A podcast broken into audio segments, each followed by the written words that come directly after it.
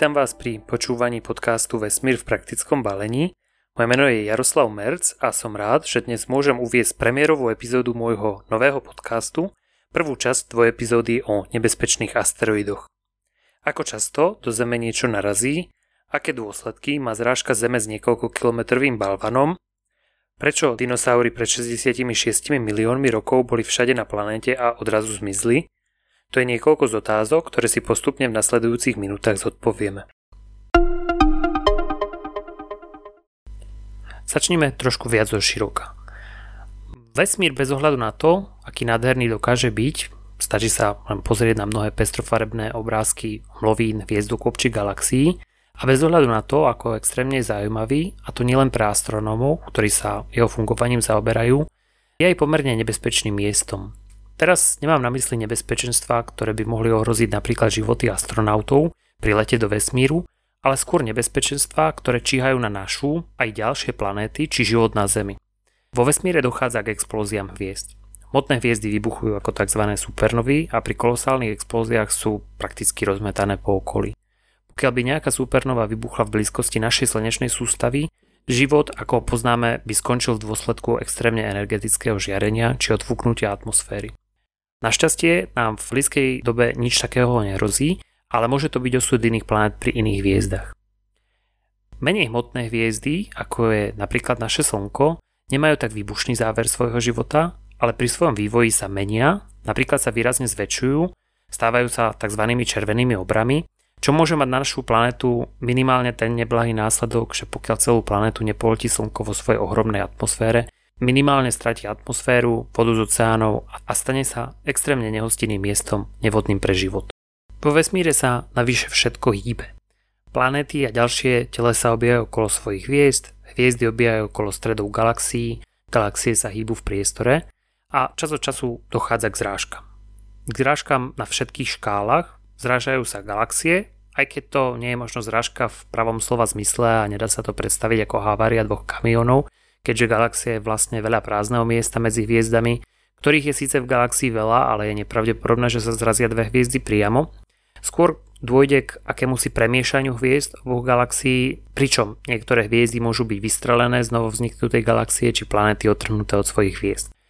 Vieme, že aj našu galaxiu Mliečnu cestu čaká takýto osud, zrazí sa totiž s galaxiou v Androméde, ale môžeme byť pokojní, podľa najnovších odhadov to nastane zhruba za 4,5 miliardy rokov, takže máme ešte stále dostatok času. Zrážajú sa ale aj menšie telesá, napríklad planéty, a to hlavne v čase, keď planetárne sústavy vznikajú. V súčasnej slnečnej sústave už nedochádza k zrážkam planét, okrem planét je tu ale veľké množstvo menších telies, komét, asteroidov či meteoroidov, kým kométy sú zložené hlavne z ľadu a prachu, asteroidy, niekedy sa označujú aj ako planétky, sú prevažne kamenné či železné. Meteoroidy sú také menšie príbuzné asteroidov, sú to úlomky od zrniek piesku až po balvany. A aj keď presná hranica je nejasná, často sa uvádza 1 meter, niekedy aj 10 metrov, 30 či 50, tak mnoho z týchto telies križuje dráhy veľkých planét a čas od času dochádza prirodzene k zrážkam. Do atmosféry našej Zeme sa napríklad dostáva niekoľko stoviek tón takýchto telies každý deň, čo síce znie ako ohromné číslo, ale väčšina z nich je tak extrémne malá, neváži ani gram, že pri prelete atmosférou zhorí. Na nočnej oblohe takéto objekty môžeme pozorovať ako tzv. Meteory. Ľudovo sa tento jav často označuje ako padajúca hviezda, no s hviezdou to skutočne nemá nič spoločné. Ide o malé kamienky, ktoré do atmosféry vlietajú veľkou rýchlosťou asi 10 až 70 km za sekundu, čo je skutočne ohromná rýchlosť, veď predstavme si, že cesta medzi Košicami a Prešovou by takémuto kamienku netrvala ani jednu jedinú sekundu a do Bratislavy by z Košíc prešiel po D1 skôr, ako by ste napočítali do 10. Pokiaľ je kamienok o niečo väčší, zažiari skutočne veľmi výrazne a vtedy už hovoríme o tzv. Bolide. Niektoré z tých väčších síce dosiahnu zemský povrch, ale pri prelete atmosférou sú zbrzdené na veľmi malú rýchlosť a nenapáchajú teda žiadne škody. Keď kameň z vesmíru dopadne na zemský povrch, nazývame ho meteorit. Väčšina toho materiálu sa na Zem dostane vo forme mikrometeoritov. Môže ich byť niekoľko tón každý deň, ale nikto si ich nevšimne, keďže sú veľmi maličké. Aby som to teraz len rýchlo zopakoval, keďže sa to často pletie, ak je malý kamienok ešte vo vesmíre, voláme ho meteoroid. Záblesk, ktorý vidíme na oblohe pri tom, keď tento kamienok letí a horí v atmosfére, je meteor, a keď dopadne na Zem, je to meteorit. Odhaduje sa, že na to, aby vôbec mohlo teleso dopadnúť na Zem, musí mať pred vstupom do atmosféry aspoň 1 meter, hmotnosť možno 1 tony. Závisí to samozrejme aj od rýchlosti a aj zloženia toho telesa. Niektoré meteority sú železné, prevažná väčšina ich je však kamenná.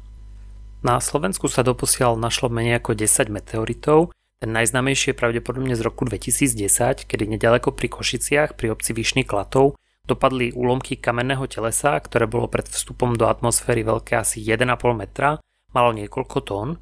Našlo sa z neho niekoľko desiatok úlomkov, najväčší je viac ako 2-kilogramový, má asi 12 cm, ten najmenší má hmotnosť okolo 0,5 gramu. Keďže ten najväčší kúsok sa našiel na katastrálnom území Košíc, dnes je meteorit pomenovaný práve meteorit Košice, a keby ste chceli jeho časti vidieť, môžete ho nájsť napríklad vo Východoslovenskom múzeu v Košiciach, v Slovenskom národnom múzeu v Bratislave a menší úlomok je aj v obci Vyšných Klatov. Pre porovnanie, ten najväčší nájdený meteorit na svete sa volá Hoba, nachádza sa na mieste, kde zhruba pred 80 000 rokmi dopadol v africkej Namíbii a je to železný meteorit, na šírku má takmer 3 metre a váži 60 tón. Telesa veľkosti bežných meteoritov väčšinou nenapáchajú žiadne veľké škody, väčšie asteroidy našťastie neprichádzajú veľmi často. Našťastie, bez pochyby jedna z najznámejších zrážok Zeme s asteroidom nastala pred 66 miliónmi rokov. Nachádzame sa na konci druhohôr, konkrétne v časti, ktorá sa nazýva Krieda. Na našej planete dominujú najmä veľké plázy, niekedy označované ako veliaštery, bežne známe pod názvom dinosaury. Boli to plázy rôznych veľkostí, tie najväčšie druhy predstavovali najväčšie suchozemské živočíchy všetkých čias, keďže mohli mať až dĺžku okolo 50 metrov a hmotnosť aj 100 tón, skoro dvojnásobok dnešných veľrýb. Napríklad taký Argentinosaurus vážil asi 70 až 90 tón, asi toľko ako 15 dospelých slonov a jeden z najväčších mäsožravcov, Tyrannosaurus Rex, zase dosahoval dĺžku asi 12 metrov, rovnako ako priemerný autobus. Dominancia dinosaurov sa začala asi pred 200 miliónmi rokov, skončila však veľmi náhle masívnym vymieraním hlavne nelietavých druhov pred 66 miliónmi rokov. Na vysvetlenie vyhnutia dinosaurov existovali dve hlavné hypotézy. Jedna z nich hovorí, že za vyhnutím stála ohromná sopečná činnosť v Indii. Najnovšie výsledky štúdií však naznačujú, že keď sa samotná táto udalosť udiala v podobnom čase, nejde pravdepodobne o to podstatné, čo zapričinilo koniec dinosaurov. Dnes tá najuznávanejšia hypotéza je, ako som už naznačil, že za vyhnutie dinosaurov je zodpovedná zrážka našej planéty s asteroidom. Táto teória sa začala rozvíjať niekedy v 80. rokoch minulého storočia a hovorí, že na Zem pred 66 miliónmi rokov dopadol asi 10 až 15 km široký asteroid s skutočne neuveriteľnou hmotnosťou asi 8 biliónov tón, ktorý spôsobil katastrofu, trúfnem si povedať, nebývalých rozmerov.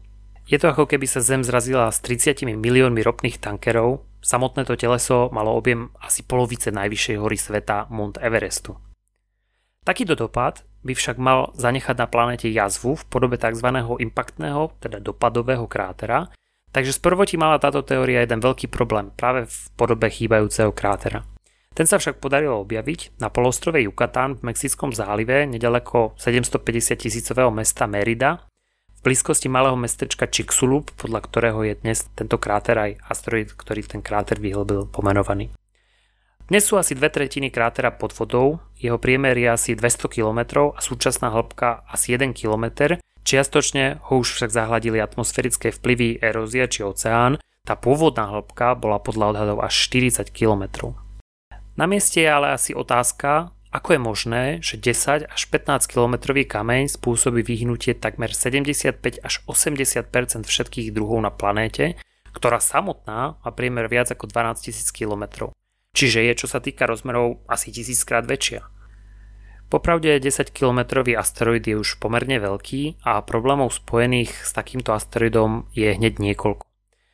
Samozrejme nič nemohlo prežiť v blízkosti dopadu. So samotným dopadom bolo spojené tepelné žiarenie, ktoré všetko prakticky usmažilo až do vzdialenosti 1000 km. Tlaková vlna smietla všetko naokolo a určite by sa pridalo aj zemetrasenie so silou viac ako 10 stupňov na Richterovej škále či veľké vlny tsunami. To však nebolo to najhoršie. Skúsme si teraz urobiť aspoň myšlienkový experiment. Veľmi dobre to bude fungovať aj v praxi. Ak by sme si vzali misku múky a nejaký kameň a hodili ho do múky. Rovnako dobre to bude fungovať aj s pieskom či iným sypkým materiálom. Všimli by sme si prakticky dve základné veci. Kamienok by v múke urobil dieru, kráter. Ale časť materiálu by sa vzniesla a zase dopadlo do nejakej vzdialenosti od samotného múčneho či pieskového krátera.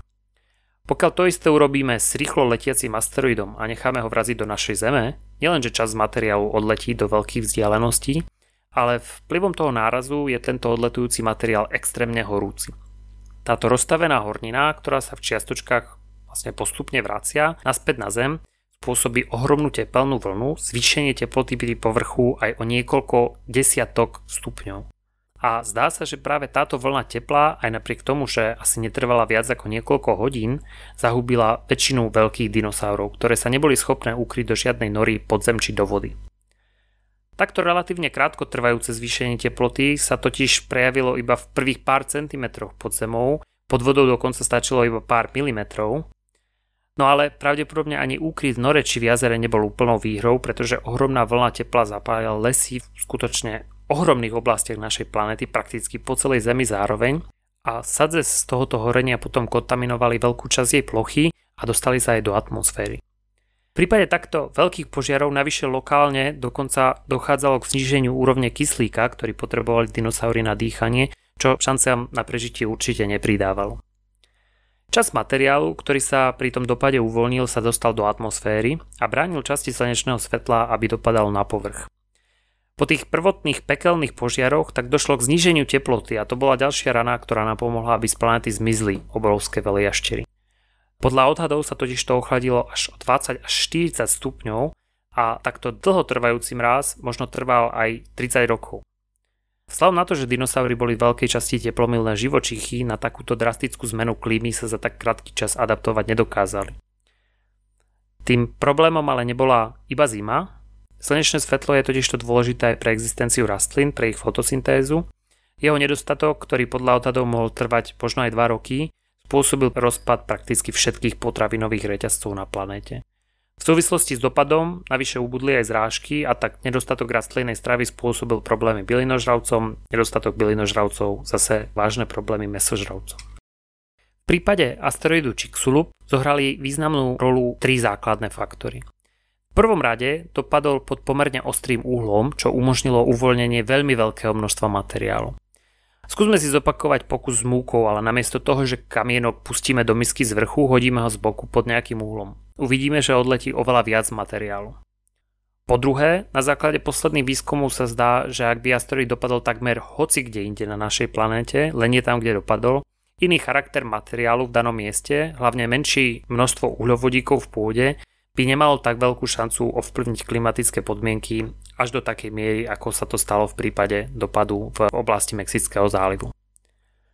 Časovanie dopadu bolo pre dinosaury tiež viac než nepriaznivé, pretože sa zdá, že práve v období pred 66 miliónmi rokov boli dinosaurie druhy najmenej pestré vo svojej histórii, čo výrazne stiažilo adaptáciu na nové podmienky.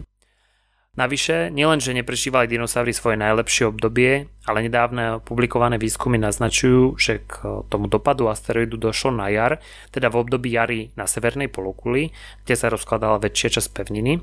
A vzhľadom na to, že väčšina druhov má svoj životný štýl prispôsobený ročným obdobiam a jar je práve obdobie rozmnožovania rastu mnohých zvierat a rastlín, preto mohli byť v tejto časti roka organizmy ešte viac náchylné, ako keby došlo k zrážke o pol roka neskôr. Či by došlo k vyhnutiu väčšiny dinosaurých druhov alebo nie, ak by asteroid Chicxulub dopadol na jeseň, sa už môžeme ale iba domnievať. Vyhnutie dinosaurov spred 66 miliónov rokov nebolo jediné veľké vymieranie v histórii našej planéty. K prvému veľkému masovému vymieraniu druhov na našej planéte došlo približne pred 450 miliónmi rokov, pravdepodobne v dôsledku zmien klímy, zníženiu teploty a poklesu hladiny oceánov, možno v dôsledku masívnej sopečnej činnosti. Existuje dokonca aj hypotéza o gamma záblesku v dôsledku výbuchu hypernovy v okolí Slnka, čo dôsledkom bolo vytvorenie veľkej ozónovej diery. Čo vieme je, že vyhynulo asi 85% všetkých v tom čase prevažne morských druhov. K druhému vymieraniu, pri ktorom planéta prišla o 70% všetkých druhov, došlo pred asi 360 miliónmi rokov. Jeho príčiny sú nejasné, znova mohli zohrať rolu sopečná činnosť, globálne ochladzovanie, prípadne výrazné rozšírenie rastlín, hlavne lesov na pevnine, s čím potom súviseli zmeny klímy, pokles hladín oceánov a množstva kyslíku vo vode. Vôbec najväčšie vymieranie sa udialo asi pred 251 miliónmi rokov, pravdepodobne v dôsledku vulkanizmu, s ktorým súvisel nárast teploty povrchu, pokles úrovne kyslíka v atmosfére aj v oceáne, či zvýšenie slanosti oceánov. Dôsledkom bolo vyhynutie možno až 96% všetkých morských suchozemských druhov. A dovtedy pomerne úspešní predkovia cicavcov, tzv. Synapsidy, museli prenechať vládu archosaurom, predchodcom dinosaurov a vtákov. Pred 205 miliónmi rokov gradujúca zmena klímy, vulkanizmus, možno dopad nejakého asteroidu spôsobili štvrtú vlnu masívneho vymierania, pri ktorom vyhynula väčšina nedinosaurých archosaurov a tiež väčšina synapsidov, z ktorých prežili iba cicavci. To najmladšie z veľkej päťky masových vymieraní je nám už dobre známe vyhynutie dinosaurov pred 66 miliónmi rokov. Teraz je však čas, aby sme si uvedomili jednu extrémne podstatnú vec. Bola to práve táto udalosť, ktorá zo scény odstránila obrovské dinosaury a obľudy typu Tyrannosaura Rexa, vďaka čomu dostali priestor skupiny cicavcov či vtákov. Práve od tohto obdobia sa tieto skupiny živočíchu začali prudko rozširovať, vyvíjali sa nové druhy, ktoré postupne začali dominovať na Zemi. A je teda otázkou, či by vôbec bez vyhnutia dinosaurov mohli vzniknúť predkovia človeka. Možno teda za to, že sme na tejto planéte, vďačíme práve asteroidu Chicxulub. To, že sa zo Zemou čas od času nejaké teleso zrazí, je jednoducho fakt. Ako sme už povedali, väčšina z nich vletí do atmosféry takmer bez povšimnutia, bez škôd. Čas od času je teleso niečo väčšie, aj keď nespôsobí globálnu katastrofu ako asteroid, ktorý vyhubil dinosaury, môže spôsobiť škody na lokálnej úrovni. Medzi takéto udalosti z poslednej doby patrí určite dopad meteoritu Čeľabinsk v Rusku vo februári 2013. Do atmosféry vtedy vletelo asi 17-metrové teleso s hmotnosťou asi 10 000 tón, v atmosfére zažiarilo ako extrémne jasný bolid a asi 30 až 50 km nad zemou sa rozpadlo. Tlaková vlna zasiahla Čeľabinsk a okolie, rozbila okna na tisícov budov a črepy zranili viac ako 1200 ľudí a aj keď našťastie nikto nezomrel, škody na majetku boli skutočne značné. Mimochodom ide o prvý preukázateľný prípad v histórii, keď dopad zranil väčšie množstvo ľudí. Zvyšky tohoto telesa dopadli najmenej na 3 miesta. Jeden z úlomkov dokonca na zamrznutej hladine jazera Čebarkuľ vytvoril 6-metrový kráter. Ešte väčšia udalosť, ku ktorej došlo v ruskej tajge pri riečke Podkamenaja Tunguska na Sibíri, nastala v roku 1908. Dnes sa táto udalosť nazýva Tunguská katastrofa a patrí medzi najznámejšie, aj keď je oveľa menej zdokumentovaná ako dopad meteoritu Čeľabinsk. Prvý výskum na miesto tunguskej udalosti totiž viedol až v roku 1927 geológ Leonid Kulik. Je možné, že dôvod, prečo k tomu došlo po mnohých rokoch, bola aj vzdialenosť od Moskvy, politická nestabilita, potom neskôr revolúcia, občianska vojna a prvá svetová vojna. Cieľom tej pôvodnej výpravy bolo nájsť na mieste zbytky železného meteoritu, no prekvapením bolo, že na mieste nenašli ani žiaden kráter. V okolí výbuchu do vzdialenosti asi 40 km zostali úplne popadané stromy. Poškodených bolo celkovo asi 60 miliónov stromov až do vzdialenosti 200 km. Hluk zo samotného výbuchu v roku 1908 vraj bolo počuť až do vzdialenosti 1000 km. Tlakovú vlnu bolo cítiť aj v Európe či Amerike, pretože obletela celú Zem. Rovnako ju zaznamenali seizmografy, teda prístroje merajúce otrasy po celom svete. Dodnes nie je úplne jasné, čo tú katastrofu spôsobilo. Dlho prevládala hypotéza o kometárnom pôvode, aj keď dnes sa asi vedci viac prikláňajú k teórii, že došlo k výbuchu kamenného telesa s rozmermi asi 50 až 80 metrov, asi 10 km nad povrchom. Vynorili sa aj úplne šialené hypotézy, ktoré tvrdili, že na mieste došlo k havárii mimozemskej lode, že sa Zem stretla s čiernou dierou alebo že tam šlo o nejaké pokusy s elektrínou či o jadrový výbuch. Tie sa ale nezakladajú na pravde. V tomto prípade sa na mieste nenašiel žiaden kráter, ide ale o pomerne mladú udalosť. Na Zemi sa dajú nájsť stopy po viacerých starších dopadoch, aj keď ich nie je veľmi mnoho, zdokumentovaných impaktných kráterov je necelých 200.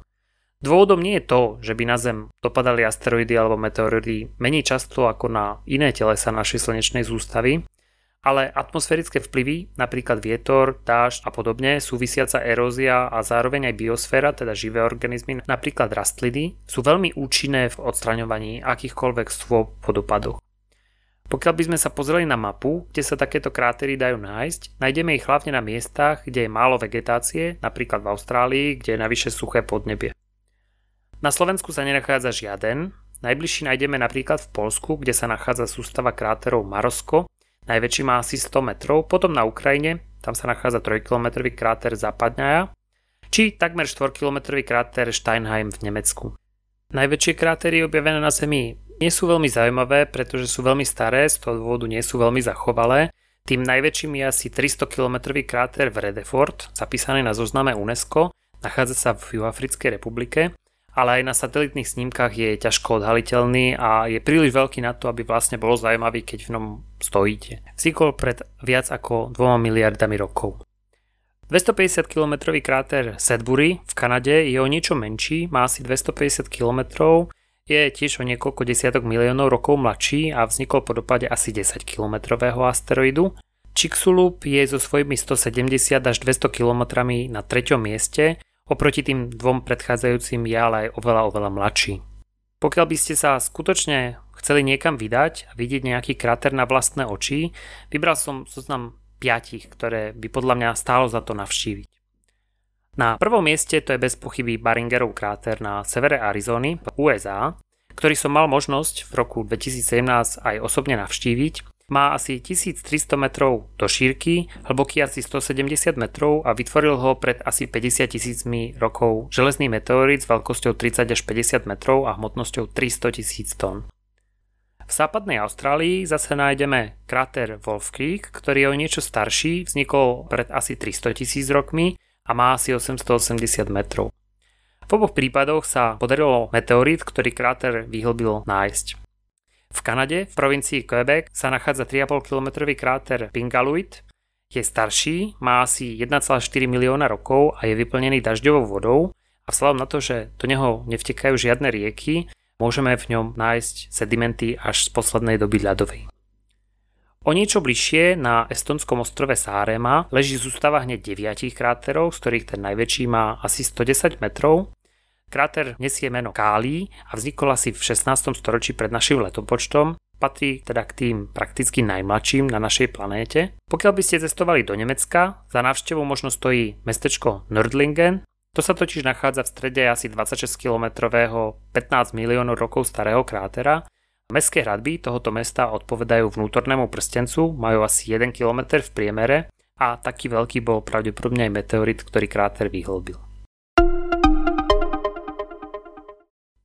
Na to, aby ste videli nejaký kráter skutočne na vlastné oči, nemusíte prakticky vôbec niekde cestovať, stačí si zobrať malý ďalekoľad, polovnícky trieder alebo len vlastné oči a pozrieť sa na náš mesiac. Paradoxne najlepší čas nie je vtedy, keď je mesiac plne, ale počas prvej alebo poslednej štvrte. Aj keď vtedy neuvidíte mesiac celý, mesačné pohoria či krátery budú vrhať tiene a preto budú veľa lepšie viditeľné, ako keď je mesiac nasvietený vlastne z vrchu. Mavé oblasti, ktoré uvidíte, sú mesačné moria, pozostatky sopečnej činnosti. Na povrchu sa ale nachádza aj množstvo kráterov po dopadoch väčších či menších telies a vzhľadom na to, že na mesiaci nie sú žiadne vplyvy, ktoré by krátery zahladili, zostávajú prakticky nedotknuté po milióny a miliardy rokov. Pri niektorých z nich sa dajú dokonca vidieť aj pásy materiálu, ktorý sa rozletel po dopade do všetkých strán. Tu si spomeňme na náš experiment s múkou. Jeden z kráterov, ktorý bez pochyby upúta pozornosť na prvý pohľad, je asi 85 km široký a 5 km hlboký kráter Tycho v južnej časti mesiaca. Je najmladší z veľkých kráterov na privrátenej strane mesiaca. V oblasti na východ, teda naľavo od stredu mesiaca, sa dajú nájsť dva ďalšie veľké krátery, Koperník a Kepler, ktoré sú dobre viditeľné v tmavej oblasti mesačných morí. Na severe je zase zaujímavý kráter Plato, ktorý sa nachádza v svetlej oblasti a sám je tmavý, pretože je vyplnený lávou. Pri pohľade ďalekoľadom sa na mesiaci dá pozorovať ohromné množstvo ďalších, menších kráterov a v mnohých prípadoch aj novšie krátery v starších kráteroch. Na tomto mieste je možno dobre dodať, že samotný mesiac je pravdepodobne dobrým dôkazom, že Zem v histórii nebola ušetrená ani od skutočne veľkých zrážok. Podľa súčasných prevládajúcich hypotéz totiž mesiac vznikol pri ohromnej zrážke protozeme, teda našej planéty, keď sa ešte len formovala, s telesom veľkosti dnešného Marsu, ktoré sa často označuje menom Theia. K tejto zrážke malo dôjsť pred 4,5 miliardami rokov, keď mala predchodkyňa našej Zeme ešte len 40 alebo 50 miliónov rokov a materiál z oboch telies, ktorý sa dostal na obežnú dráhu Zeme po tejto kolosálnej zrážke, potom vytvoril práve náš Mesiac. V súvislosti s touto zrážkou mimochodom došlo aj k spomaleniu rotácie Zeme, teda k predĺženiu trvania dňa na Zemi, aj k naštartovaniu tektonických pohybov, bez ktorých by zrejme na Zemi nevznikol život, ako ho poznáme. Pre život je Mesiac dôležitý aj z toho hľadiska, že udržuje rotačnú os našej planéty stabilnú, čím prispieva k pravidelnému striedaniu ročných období aj k stabilite klimatických podmienok. Myslím, že na dnes to bolo tak akurát. Ďakujem, že ste počúvali túto premiérovú epizódu podcastu Vesmír v praktickom balení a dúfam, že sa mi v nej podarilo zodpovedať na otázky, ktoré sme si položili v úvode. Na túto epizódu naviažeme hneď v tej nasledujúcej, keď sa ale nebudeme pozerať do minulosti, ale do budúcnosti a povieme si napríklad to, či aj my sme v rovnakom ohrození ako dinosaury.